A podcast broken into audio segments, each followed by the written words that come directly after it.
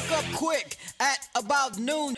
And welcome into the Wednesday, May 27th edition of the podcast with Damian Barling, presented by Vibe Health Bar with 3 locations in East Sacramento, Oak Park, and Folsom. You can get your superfood smoothies, your acai bowls, your organic cold-pressed juices at any of those 3 locations. And, of course, they're still available through your favorite delivery app as well. So thankful you decided to tune in today. Jordan and Isaiah Thomas won't leave the news. Vince McMahon is not trying to buy the XFL. That was my favorite rumor that turns out not to be true. I'll give you the details on that. What Dame Lillard had to say that's gotten a lot of people's attention. As a matter of fact, let's start there. Not particularly with Dame Lillard, but about the NBA, because we've got to talk about the NBA and rumored plans that are out there regarding their return. We've got to talk about the NHL, who made more of not quite a concrete announcement, but they gave some pretty firm details about what a return to their season would look like. And Major League Baseball continues to fall all over itself. So those are some of the stories that we got here today. Let's start with the NBA. There is a, as part of the general manager survey that went out in recent days, there's talks of perhaps having the 16 current playoff teams. We're talking about having some sort of group stage, group stages that involved 20 teams, with the 16 current playoff teams being able to qualify for group stage, plus the 4 teams with the next best records. Those, coincidentally, are all in the Western Conference. Those include the Portland Trail Blazers, the New Orleans Pelicans, your Sacramento Kings, and the San Antonio Spurs. Now, the survey sent to each general manager over the weekend noted that tiers would first be created using the regular season standings to ensure competitive balance between the groups. Groups could then be randomly drawn with one team from each tier going into each group. The NBA is working on approaches to fairly balance the grouping, such as limiting each group to only 3 Western Conference teams, according to multiple front office sources. Drawings for the group stage could be televised. Oh, there's more television content. As an alternative to having groups randomly selected, multiple league sources say the league has considered allowing Tier 1 teams, which include the Bucks, Lakers, Raptors, and Clippers, to draft their own groups. Oh, that's interesting. Teams would play opponents within their own groups twice, meaning every team would play 8 games. The 2 teams in each group with the best record would move on. Okay, so as it stands, the tiers would look as such. Tier 1, as we just mentioned, would be the Bucks, Lakers, Raptors, and Clippers. Tier 2 would include the Celtics, the Nuggets, the Jazz, and the Heat. That's 2 Eastern Conference teams and 2 Western Conference teams, just like Tier 1 was. Tier 3, the Thunder, the Rockets, the Pacers, and the 76ers. Again, that's 2 and 2. Tier 4, the Mavericks, the Grizzlies, the Nets, and the Magic. Again, 2 each conference. And then you've got Tier 5, good old Tier 5, the afterthoughts, where you've got the Trailblazers, the Pelicans, the Kings, and the Spurs all sitting with basically identical records near the bottom of the, well, near the bottom of the Western Conference playoff standings. Certainly not near the bottom of the standings. Teams like, gosh, would that only eliminate Minnesota? That would eliminate Minnesota, Phoenix, and Golden State. They would be the only teams eliminated from the Western Conference. But that is a proposal that has gone out, I guess, as part of, or maybe not necessarily a proposal, that has gone out as an option as part of this GM survey that went out. I believe it was over the weekend. I don't get it, man. This feels so freaking simple to me. 16 teams. Start the playoffs. Like, what do we, I need some insight as to what the actual concern is.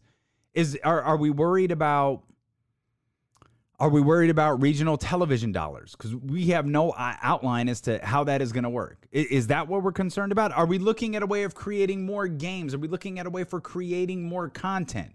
With NHL solely trying to work things back, they don't have a major television deal anyways. At least not in America. They have regional television deals, but I don't think they have a.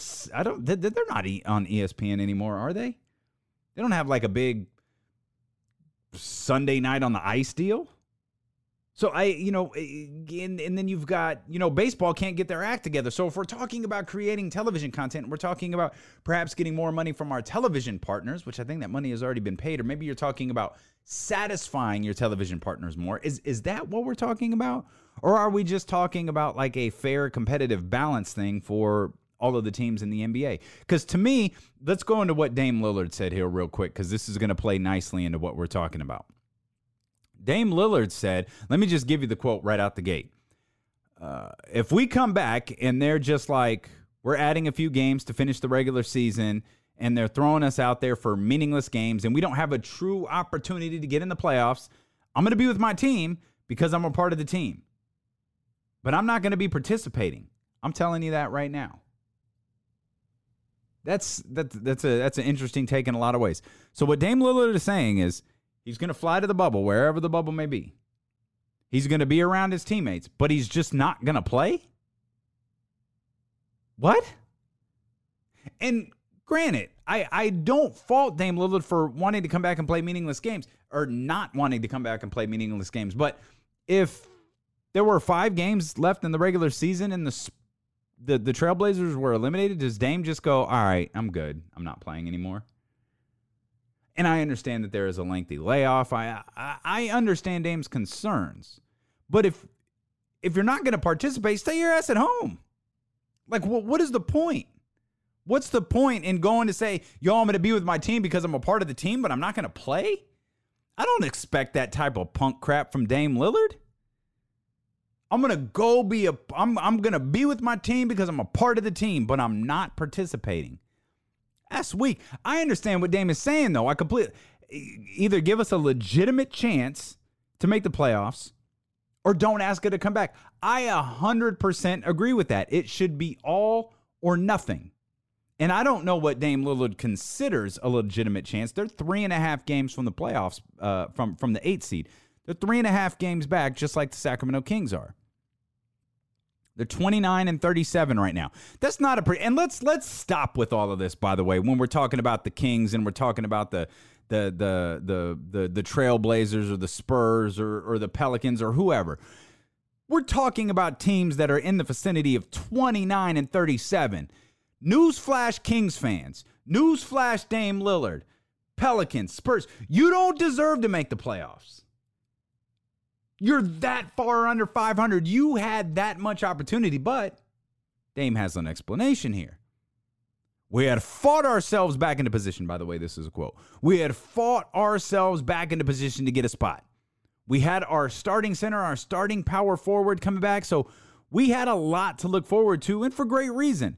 Now they're healthy, have extra time to train and rehab while everybody's rusty. Of course, because nobody is training except for Jusuf Nurkic and Zach Collins. Of course, everybody else is rusty, but they're healthy. I continue. More from Dame Lillard's quote. So now they won't be coming back. So now they won't be coming back as the only rusty players. If everybody's rusty, we can come in here and beat everybody. Okay. Stop it, Dame. Just stop it. All of that. Just knock it off. That is freaking foolishness. Knock it off. Everything about what Dame Lillard had to say about to Yahoo was weak, with the lone exception being we either have a legitimate chance to come back and make the playoffs or don't send us back. I'm 100% with that. I don't think they should go back, period. But I asked Dame Lillard this. What is a legitimate chance? You're 3.5 games back. Do you want a full 82-game slate? Because that ain't going to happen. Do you want 70 games, 72 games? What number gets you comfortable? What number makes you think? You said you were going to come out there and beat everybody. 3.5 games you got to catch up on Memphis. You're not going to play Memphis 4 times. So you need Memphis to lose on the way. That's another thing that has cracked me up about all of this. Everybody in the Western Conference, at least below that 8 seed, has just expected Memphis to crap the bed and not make the playoffs. Like these teams that are 29-37 are going to suddenly get the job done after not being able to get the job done for 60 some odd games. It's crazy. That's silly. But Dame Lillard does have a point about, well, everybody's rusty. I don't know what he's talking about his guys being, you know, ready to go. But, okay, Memphis comes in. Memphis played really well at the start of the season. They died, you know, towards the latter portion of it. So, which is more indicative of where Memphis is? Are they that team that kind of fizzled, or are they the team that started hot? When the restart happens, would the Grizzlies be a team that was hot, or would they be the team that fizzled? We get an idea that the Pelicans would probably be hot because, you know, they played a big portion of the season without Zion Williamson. They were starting to make their run. The Kings were playing pretty well before the pandemic shut everything down. The Kings were playing well. They had reason for optimism. I mean, I really would have liked that March 11th game to have been scheduled for March 10th. That was going to be a hell of a measuring stick for the Sacramento Kings into determining whether they had a real shot at competing for that 8th spot in the playoffs if they were able to get a W on Zion Williamson and the New Orleans Pelicans at the Golden 1 Center. So I'm more of the mindset, all of this group stage, you hear what Dame Lillard had to say. How about, you know what, here's what Mark Cuban had to say. Mark Cuban has suggested a plan to the NBA league office that would include all 30 NBA teams playing 5 to 7 regular season games before a play-in tournament to determine the final 2 playoff seeds. Cuban says it's a must for all 30 teams to participate in the resumption of the season because of the financial impact of fulfilling local television contracts. So we suspected that. We talked about that. They're not going to be able to fulfill their deals, but it's more money coming in. I understand that. So if that, now that's Cuban's, that's Cuban's reason for all of this happening. Is that the league's reason? Is that the universal belief? We have to get all 30 teams here. We've got to get regular season games played, but because we've got to fulfill these local television deals. If that's the case, if Mark Cuban's belief, you know, if Mark Cuban talking about the financial impact of fulfilling these local television contracts runs across the league, then just bring every team back and play 72 games, 70, 72, 74, whatever. Can't play 82. You just don't have the freaking time. But get another 10 or so games in. Get another 10 or 12 games in. Why are we coming up? Why? So let me finish what Mark Cuban's proposal was. Cuban's proposal, the top 10 teams from each conference would qualify for the postseason and then be reseeded based on record. There would be 2 play-in matchups, either single games or a best-of-3 series, pitting seeds 17 versus 20 and 18 versus 19. The winners would advance to play the 15th and 16th seeds for the final spots in the playoff bracket. Now, the only teams that would be eliminated, there are only 2 teams that would be eliminated in this entire scenario, and that's the Minnesota Timberwolves and the Golden State Warriors, because they don't have a mathematical possibility of qualifying for the postseason under this proposal. Now, I know that sounds weird. It caught me off guard, too. The Cleveland Cavaliers, the Atlanta Hawks, they're the teams at the bottom of the Eastern Conference. They're only 4 games behind the 10th place Charlotte Hornets. And Mark Cuban even acknowledged that his Dallas Mavericks, they would be put in a vulnerable position in this play-in scenario because right now, despite their 40-27 record, they're the 7th seed. So this puts them in an interesting spot. They're 7 games ahead of the 8th place Memphis Grizzlies. So I've given you all of that. Those are all of the news and notes that have come out about the NBA since the podcast yesterday morning. Why? I ask you. Chime in, 916-888-5898. Why are we making this so difficult?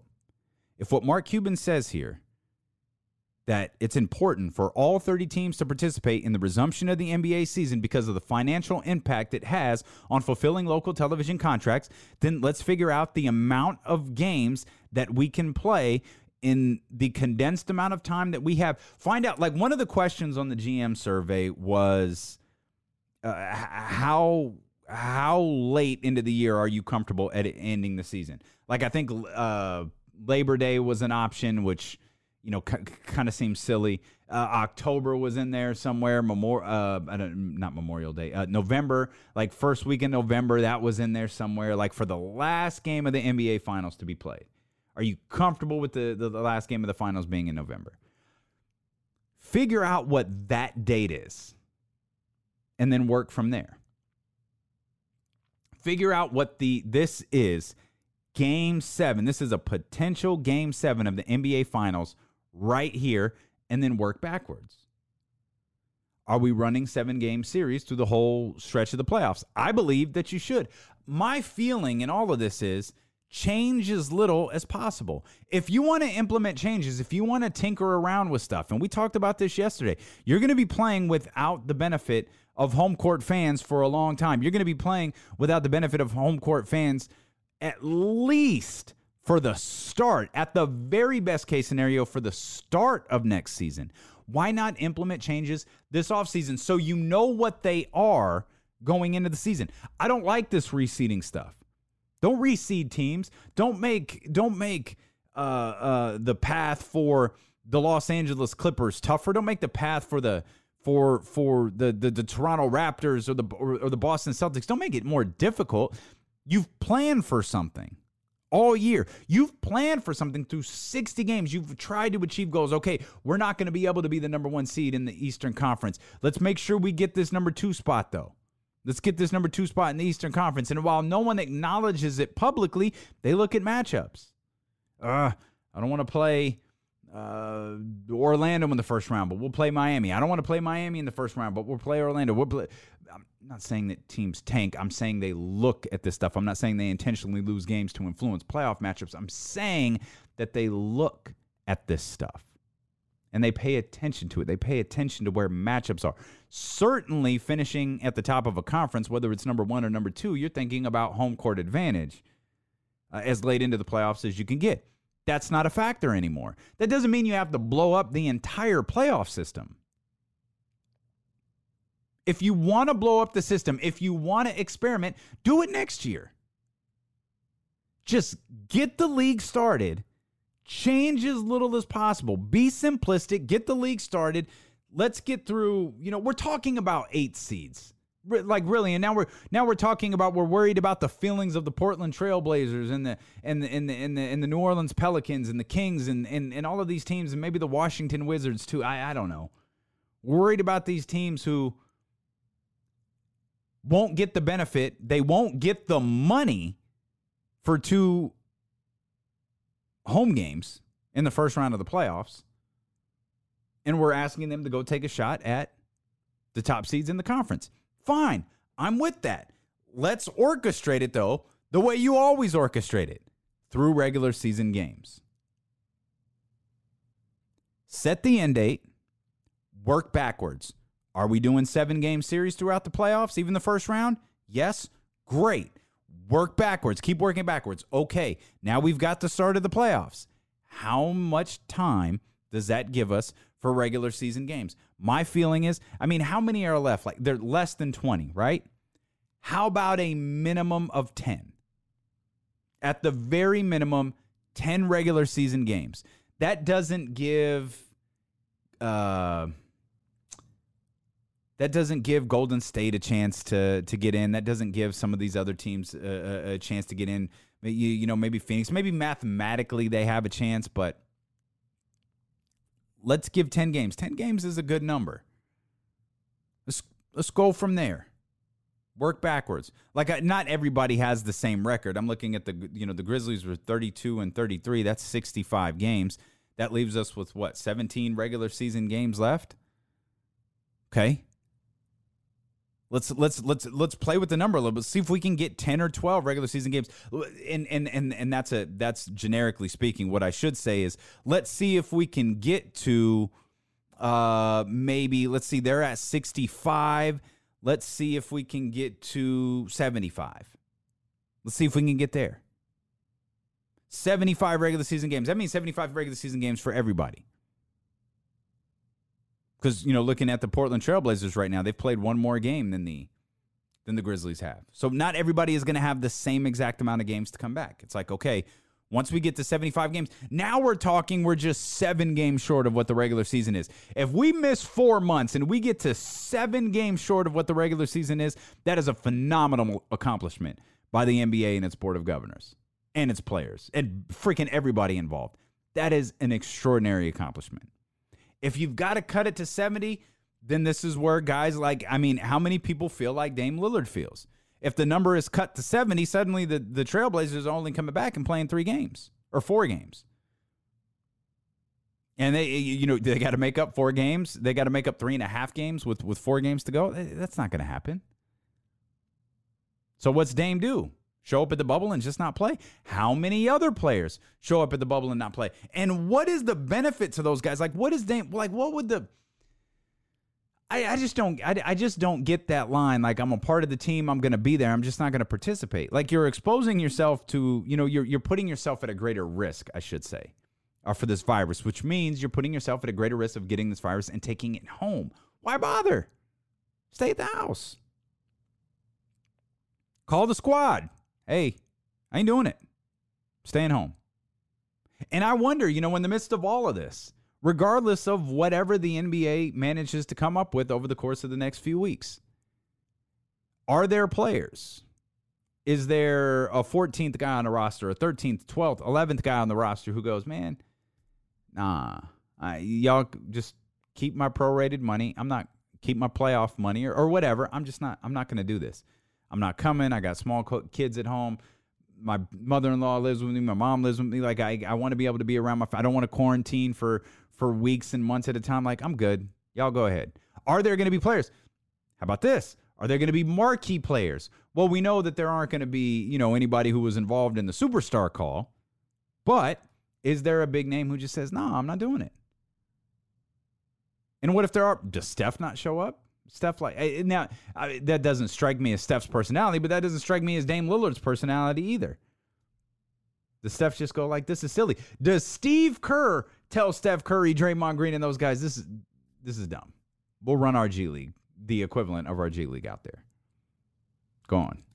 We're good. It's the offseason. I mean, Steve Kerr already said that. Steve Kerr's like, it feels like the offseason. We're operating as if the offseason, there's only so much scouting that we could do. We have no idea where we're picking. We pretty much got to, you know, scout everybody, but we got to do it through a limited amount of film. We don't have a tournament to go through. Like, it feels like, because we, you know, pardon the, no pun intended here, we're in a bubble. We're in the sports bubble.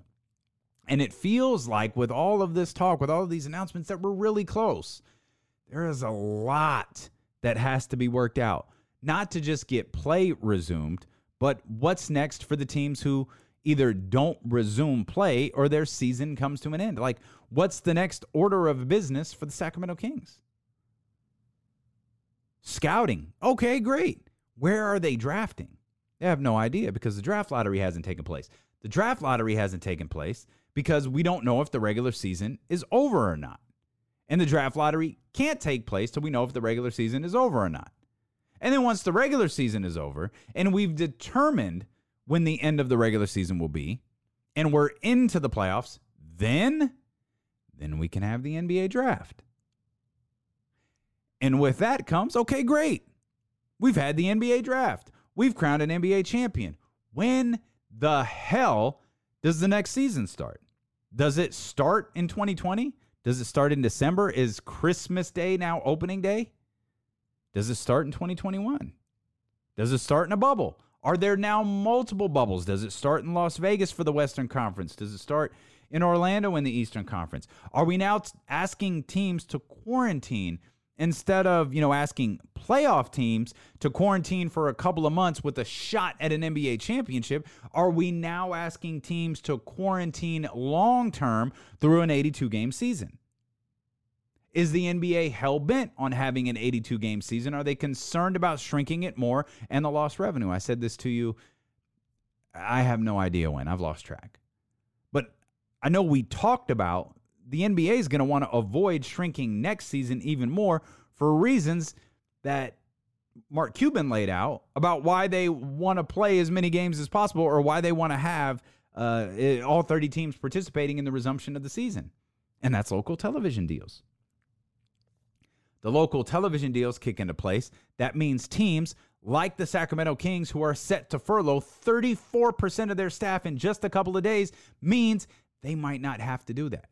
Or they might not have to do as much. Instead of 34%, maybe it's 10%. And hey, it sucks no matter what. No matter, it's just a reality right now. It's a horrible, horrible reality with unemployment approaching 40 million, with, furloughs being handed out, across, major and small companies. Some of our favorite local businesses closing because they can't get small business loans. It's the horrible reality that this virus has put upon us over the course of the last several months. And, you see businesses opening. You see people wilding out at beaches. You see people pulling sand out of a skate park and all of this ridiculous stuff that happens. And I just go back to what Dr. Fauci said months ago. If we're not careful, we're going to go through this all again in the fall. And the NBA can't afford that to happen. The NFL can't afford that to happen.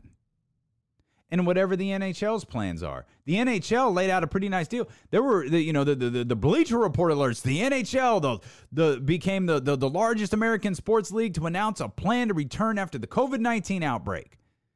Yeah, that's not exactly what happened. I mean, it is, but it isn't. Much like the NBA.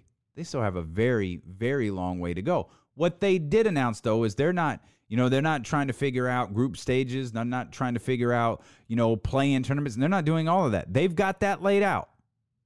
And they're going straight to the playoffs. The NHL regular season is over. Instead of going with the traditional 16 teams, they're going to go with 24. All right. They've got their plans. However, as of right now, they don't have a return date. They don't have a return date to get back to action. They don't have a return date for the start of the playoffs. They have phases here that they're working with. They said that they would like to set a date for its return. They said it's not going to be any sooner than July 1st. And they've also said that they would like the games to be held in hub cities, plural. I guess originally there was a conversation about potentially 4 hub cities. That has been narrowed down to 2. Refocusing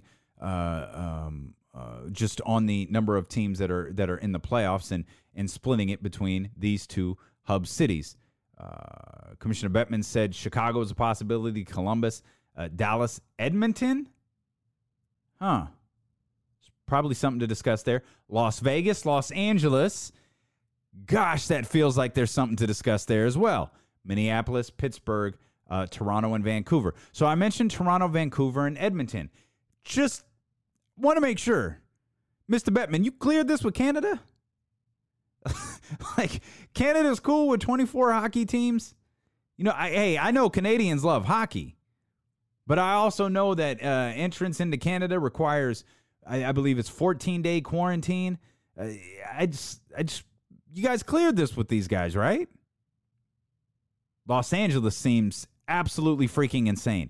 You're going to bring, let's say, instead of 24, you're going to bring 12 hockey teams to Los Angeles? Chicago seems ridiculous as well, though I haven't heard the same type of COVID outbreak in Chicago. It's still just a massively populated city, just like Dallas. Las Vegas makes sense. Las Vegas, a lot of tourists there. Tourists aren't there. At least I don't think they are. I mean, the casinos aren't open, right? Or they're opening slowly? Las Vegas works. I've always thought Las Vegas has worked as a sports hub. And our belief is, at least from what it sounds like, it's been ruled out of anything that involves the NBA. So NHL, jump on that one. Who's the second one? Well, if Canada will take the NHL, cool. That's a perfect fit. Pittsburgh, Minneapolis, okay. Columbus, I think, would make a perfect spot. Dallas seems like another one of those really difficult populated areas, but if it works, all right. I don't feel like it does. I don't feel like Los Angeles works. I don't feel like Dallas works. I don't feel like Chicago works. I would go Columbus and Los Angeles. I would go Columbus and Las Vegas. much like the NBA, the hubs have would have secure arenas, hotels, and practice facilities, and there would be aggressive COVID-19 testing and protocols at each site. Now, it's important to note with the NHL and the NBA, now we have heard the term aggressive testing as it pertains to both organizations resuming sports. What we have not heard is, or I should say resuming their respective leagues. What we have not heard is, what does that mean? What does aggressive testing mean? And I use this as an example. I know it's different, but it's not. The WWE. The WWE tells the public that they have aggressive testing as it pertains to their performers, as it pertains to their television tapings that they do at their performance center in Florida. When the fact is, they don't. They don't have aggressive COVID-19 testing. And from what I understand, as reported by Dave Meltzer, they don't have any COVID-19 testing. What they have is they have a temperature check for every single person who enters the facility, whether it be a wrestler or now a performance center trainee who acts as an audience member, a referee or a talent, whether on camera or off camera. They have a temperature check, and they're asked about their symptoms. Specifically, they're asked if they had any symptoms.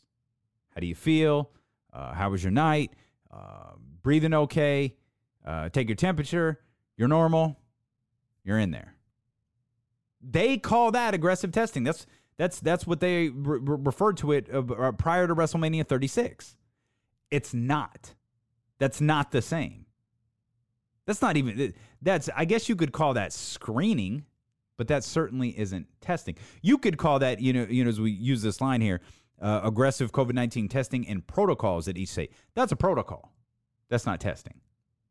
And the NHL and the NBA has yet to elaborate on what testing would be. Now, I understand why neither one of them have, because one, they're probably trying to figure it out. And two, they want to make sure that we're at a point when they make this announcement that COVID-19 tests are readily available. Are they readily available for everybody now? Not quite, but they are significantly more ready available than they were back on August 11th when they had to test some 63 people in a traveling party for the Utah Jazz. And then they had to test everybody involved with the Oklahoma City Thunder as well. And they suffered a bit of, backlash for that. So we're getting there. But it's still, it's still pretty far away. There's still a lot of logistics to work out, even with the NHL. As a matter of fact, I don't even think, let me make sure I've got this right here. Yeah, here it is. The players in the NHL have agreed on a format. So they've agreed on that playoff format that we just laid out. The NHL Players Association has not formally approved any actual return to finish the season. The league and the Players Association also must still figure out health and safety protocols, which we just talked about there, and solve other issues, including one we already talked about, where to play. Major League Baseball on the hand. Boy, I'm old enough to remember way back in March when Major League Baseball and the Major League Baseball Players Association got together like two civilized unions and laid out a structure in how players would be paid during a reduction of regular season games, as well as the potential doomsday situation in which the season was eliminated in its entirety. I remember that. I'm old enough to remember them laying out those parameters. But now we have a potential return to play. And everyone is talking about this publicly. Rob Manfred, I expect this to get done. Yeah, we're confident. As soon as they submitted their proposal to the Players Association, I'm confident this is going to get done. Yeah, it's going to happen. Telling everyone who will listen. Here we are. Dude, what has it been? This is like the third or fourth week since they submitted that proposal. I thought baseball was going to be the first. I thought I was going to be watching daytime baseball. Daytime baseball in the middle of a friggin' Tuesday. I thought I was going to be watching it. Nope. Can't get out of their own way. They absolutely cannot get out of their own way. So now, again, both teams, or excuse me, both entities, Major League Baseball and the Players Association, are negotiating publicly, because when doesn't that work out well? When does public negotiations not work out in everybody's favor? What we're hearing now is the proposed cutting the salaries. The Major League Baseball is proposing cutting the salaries of the highest paid players in baseball, with the lowest paid players taking lesser cuts from their full prorated shares. That was part of the first economic proposal to the Players Association. How do you think the Players Association reacted to that? My silence was me waiting for you to all say very poorly. They did react poorly to that. This economic plan is actually separate from the proposal that was sent to the Players Association several weeks ago. This proposal was given to the Players Association yesterday. Sources said the highest players would receive perhaps less than 40% of their full season salaries. For example, a player making $35 million in 2020 would make about $7.8 million.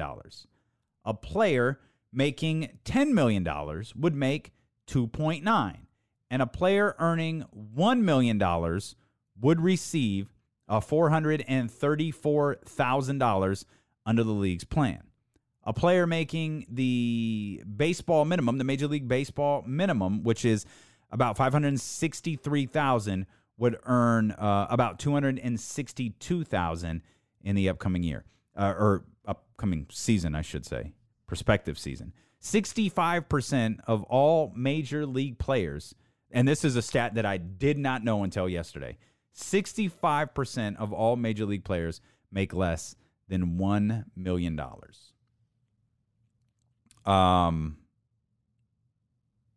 Okay. Cool. Remember the March agreement that we were talking about? One in which the so part of the particulars, if you will, to this March agreement, which was just that, it was an agreement. They believe the March agreement, they believe, guarantees them a full prorated share of their salary. Under that deal, players would receive slightly more than 50% of their agreed upon salary over an 82-game season. So you're basically talking about, you know, player A makes $10 million per year. Okay, break that down per game played. That's what the players thought that they were signing up for. And it is not. And so what's the first thing you do when things go poorly? Well, you run to the media. And that's what these entities have been doing ever since the original proposal, which involved more of, you know, potential hubs. It involved a potential 82-game season. It involves the particulars that the NHL announced to us yesterday. That's what was in the first proposal. That proposal hasn't even been agreed upon yet, and now we've got the financial proposal, which we've got a proposal that's taken 3 weeks, hasn't been approved by the Players Association, hasn't been signed off on, whether it's been negotiated privately or it's all been done publicly. Who knows? That didn't even involve the money. The money came out yesterday. Baseball's never coming back. Dude, baseball is never being played again, ever. Oh, man. Is this worse than the strike in 94-ish? Is this worse? Or is it just dumber? Like, what did they agree on back in March? That's the part that confuses me. Did baseball really not think that this was that bad, and so they went ahead and signed this agreement, and now they're trying to back out of it? Or maybe have they gotten a glimpse of what the full financial situation is for Major League Baseball as a whole? And players right now are looking at prorated salaries or nothing. And it appears some of them might be okay with taking nothing. Unfortunately, that stat that we just laid out there, 65% of all Major League players make less than $1 million. That 65%... That's not. This is a horrible look for them. I mean, are you... Hopefully, you're saving money as much... $1 million as a professional athlete, it's not a ton. I mean, we'll all take it. Don't, you know, please don't misconstrue what I'm saying. We'll all take it. It's not life-changing money. It's I live a good, comfortable life money, but it's not life-changing money because some of that's going to your agent. It's getting taxed in every state that you play in. You're probably comfortably losing 40 to 50% of that. Throw in your agent, you're probably losing 50 to 60% of that through taxes and through, you know, agents. You've got union fees that you have to pay. So now we'll take that $1 million. Now instead of, you know, being a high-profile athlete or being a Major League Baseball player, suddenly you just have a really good paying job. And you have the same... Hey, $400,000 is a hell of a paying job once you factor out all of the taxes and all of that different stuff. But now all of a sudden, oh, you can't work. You can't work all of this year. And if you're a player making $1 million, you're probably not guaranteed a spot on a roster next year. You're probably, I don't want to say year to year, but your placement in the league is likely a little bit more fragile. And again, that 65%, when I came across that last night, man, that was jarring. So it looks like the NHL is on track. The NBA, I think next week is the week for us, right? Next week is a big week for everybody. It's the one-year anniversary of the podcast. We've got some fun things to announce there. It's the start of the Relive podcast. Our look back at some of pro wrestling's greatest moments. By the way, don't want you to miss anything, regardless of what your favorite platform is. You can go subscribe to that podcast right now. You can listen to the trailer that I put out. Just search it right now while we're talking. While I'm talking to you right now, you're in Apple Podcasts, whatever podcast platform you're in. Just search Relive, R-E-L-I-V-E, with Damian Barling, because you know I have to tag everything with Damian Barling, so you know it's me. Relive with Damian Barling. Hit the subscribe button. I don't want you to miss anything. And hit the 5 stars just because you trust me. Listen to the 2-minute trailer. That's enough right there to be rated 5 stars. And if you can't wait for next Wednesday, if you can't wait for 7 more days for this podcast to debut, man, I understand. And I thought of that. I thought of you, to be exact. Go to patreon.com/Damian Barling, and you can listen to the first 2 episodes right now. As a matter of fact, I'll post the 3rd episode today. I'll post the 3rd episode that focuses on WrestleMania 10. I will post the 3rd episode that I think is the best episode so far. You'll get access to the John Cena, CM Punk Money in the Bank match and everything that led to CM Punk's departure from WWE. That was episode number 2. You'll get episode number 1, which focuses on Austin heel turn at WrestleMania 17. It's entirely different than this podcast. It's entirely different than Be Conscious. It's different than The Lowdown. It is different, and I'm dying for you to hear it. So go hit subscribe on whatever. Search it right now. I'm not kidding. I better see the subscription spike as well as the 5-star likes. So go check that out. If you're an old school wrestling fan, I really think you're going to dig it. Even if you don't like wrestling right now, I think you're going to dig it. And if you like me, I think you're going to like the podcast. Okay. Now, on to the story that just won't go away. Michael Jeffrey Jordan and Isaiah Thomas. So there's this podcast out. It's called The Dream Team Tapes. It's really weird because I talked about this book that I had read like back in 2011, 12, 13, something like that, by Jack McCollum. I kept calling him Jack McMullen, thinking of Jack McCollum. But Jack McCollum. He wrote what is defined as the definitive book on the 1992 Dream Team, and he had access to all of these guys. So he started a podcast kind of based off that book and based off of the interviews that he did for the book. They're called The Dream Team Tapes. So in this, so if you know you're familiar with the bookmaking process, when you're interviewing subjects, you take recorders to make sure that you get accurate quotes. He has all of these tapes. And he was talking to Michael Jordan about the Isaiah Thomas situation, which he wrote about in the book. But here is Michael. The audio is a little rough, by the way. This is a recorder from 10 years ago, I guess. But this is Michael Jordan talking about Isaiah Thomas in the Dream Team. They called me to ask me to play. Rod Thorn called me and said, Rod, I won't play with Isaiah Thomas on the team. He assured me, he said, you know what? Chuck that one, Isaiah. So Isaiah's not going to be a part of the team. If you didn't hear, he said, I don't want to play if Isaiah Thomas is on the team. Okay, so call me crazy here. This is what Jordan said on The Last Dance. He said, no matter how much I hate him, I respect his game. Now, it was insinuated that I was asking about him, but I never threw his name in there. If you wanted to attribute to me, go ahead, be my guest. But it wasn't me. There's the clip of him talking to Marv Albert back then. And there's all of these different things. What Jordan said, and please, please, please correct me if I'm wrong. What Jordan said is in The Last Dance, I was under the impression that it came from the higher ups, that Isaiah Thomas wasn't going to be a part of the team. Now, I don't know if he talked about his feelings. I don't know if he, he said he told Rod Thorn that, right? He told Rod Thorn that he wasn't going to play if Isaiah was playing. But listen to what he followed that up with. Just listen one more time. I know this is dumb. Sorry. They called me to ask me to play. Rod Thorn called me and said, Rod, I won't play with Isaiah Thomas on the team. He assured me, he said, you know what? Chuck that one, Isaiah. So Isaiah's not going to be a part. Okay, stop right there. I'm not going to play if Isaiah is part of the team. If what Michael Jordan is saying right there and Rod Thorn says to him, yeah, Chuck doesn't want Isaiah. Isn't that exactly what Jordan said, that it came from higher up? That he's not, he didn't, he might have put it out there, but Isaiah wasn't already a part of the team.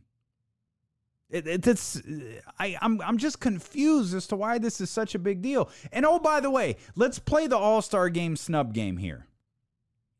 Since all of a sudden the sports media world, whether they're angry at Michael Jordan or for some ungodly freaking reason, they want to jump on the freaking jock of Isaiah Thomas. Who do you take off? You comfortable taking off John Stockton now? I know John Stockton was injured. I know John Stockton wasn't 100%. And I know John Stockton didn't play a ton of minutes for the Dream Team. Is that your argument there? John Stockton should have been off the team and not Isaiah Thomas? Or John Stockton should have been off the team and Isaiah Thomas should have been on it? Come on, man. This story has got to go away. And I can't wait till tomorrow when Mike Greenberg, in his tough questioning, he calls on Isaiah Thomas and asks Isaiah Thomas to get in his feelings now that this audio clip of Michael Jordan has been released about him saying, Rod, I won't play if Isaiah Thomas is on the team. Oh, I can't wait to get Isaiah's in my feelings reaction to that. Because, oh, by the way, let's not forget, Magic didn't like you. Larry Bird strongly disliked you. And Scottie Pippen hated your ass. Oh, and you had just walked off the floor before the final buzzer against the Chicago Bulls in the Eastern Conference Finals. Making Isaiah Thomas out to be a martyr because some people want to jump on the back of Michael Jordan right now is 2020's second to worst story. Listen, on a happy note, and I don't know that this is a happy note. I wanted this story to be true so bad. I had read from Mike Florio last week on Pro Football Talk that there was a belief amongst many who were studying the XFL. Remember, Mike Florio's an attorney. They were following the court proceedings with the XFL and bankruptcy and everything that's going on with, Oliver Luck and the dueling lawsuits and all of that stuff. And there was a belief that Vince McMahon was actually attempting to purchase, or at the very least was considering purchasing, the XFL out of bankruptcy. That is a phenomenal story. But it turns out it's not true. Vince McMahon said in his deposition yesterday that, I don't know why that's out there, making me out to be the bad guy, that I'm going to buy the XFL for pennies on the dollar. That helped me move into the direction of, I'm not going to be a bidder, not going to have anything to do with it. I do hope that someone will pay a lot of money for it, and I do hope that it will survive. So what Vince McMahon is saying is that he was absolutely contemplating buying the XFL out of bankruptcy for pennies on the dollar. And the fact that it became public, he decided, maybe I'm not going to do that. According to McMahon's attorneys, and I don't know if it's Jerry McDivitt in this case. I'm so used to Jerry McDivitt being his attorneys. But according to the brokerage firm that is working with the XFL, they said there are 20 potential buyers, 20 potential purchasers that have signed non-disclosure agreements to gain access to confidential company data. An additional 6 potential purchasers are in the process of signing similar agreements, according to this legal document. So this isn't posturing by McMahon's brokerage company or the XFL's brokerage company. There are legal documents that have said all of this is happening right now. So there are my hope would be, and I don't know why, but I feel like this would be such a great story. My hope is someone buys the XFL and it becomes insanely successful.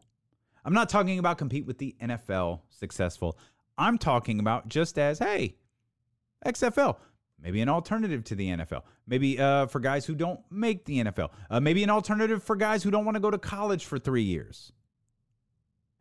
It's an alternative here. I hope that happens. That would be such the cherry on top of the XFL story. I appreciate you so much for tuning in. I'm going to plug the Patreon account one more time because we need your support here on the podcast. Patreon.com/Damian Barling. If that's too hard to remember, just go to DamianBarling.com. There is a button in the upper left-hand corner. It screams Patreon. Just click on that. Pick your tier. Be Conscious is returning this week. I'm going to post a new episode of Relive there this week and ahead of its full release. 1 week from today, you get different little things that I post there. There's some good incentives there. And with the Sacramento Kings potentially returning here coming up pretty soon, there's going to be some Sacramento Kings incentives as well. So go check that out at patreon.com/Damian Barling. Appreciate your support. If you haven't rated or reviewed this show, make sure you do that. Go search out Relive with Damian Barling on your favorite podcast platform. And we will see how the news develops, and we'll see you here tomorrow on the podcast with Damian Barling.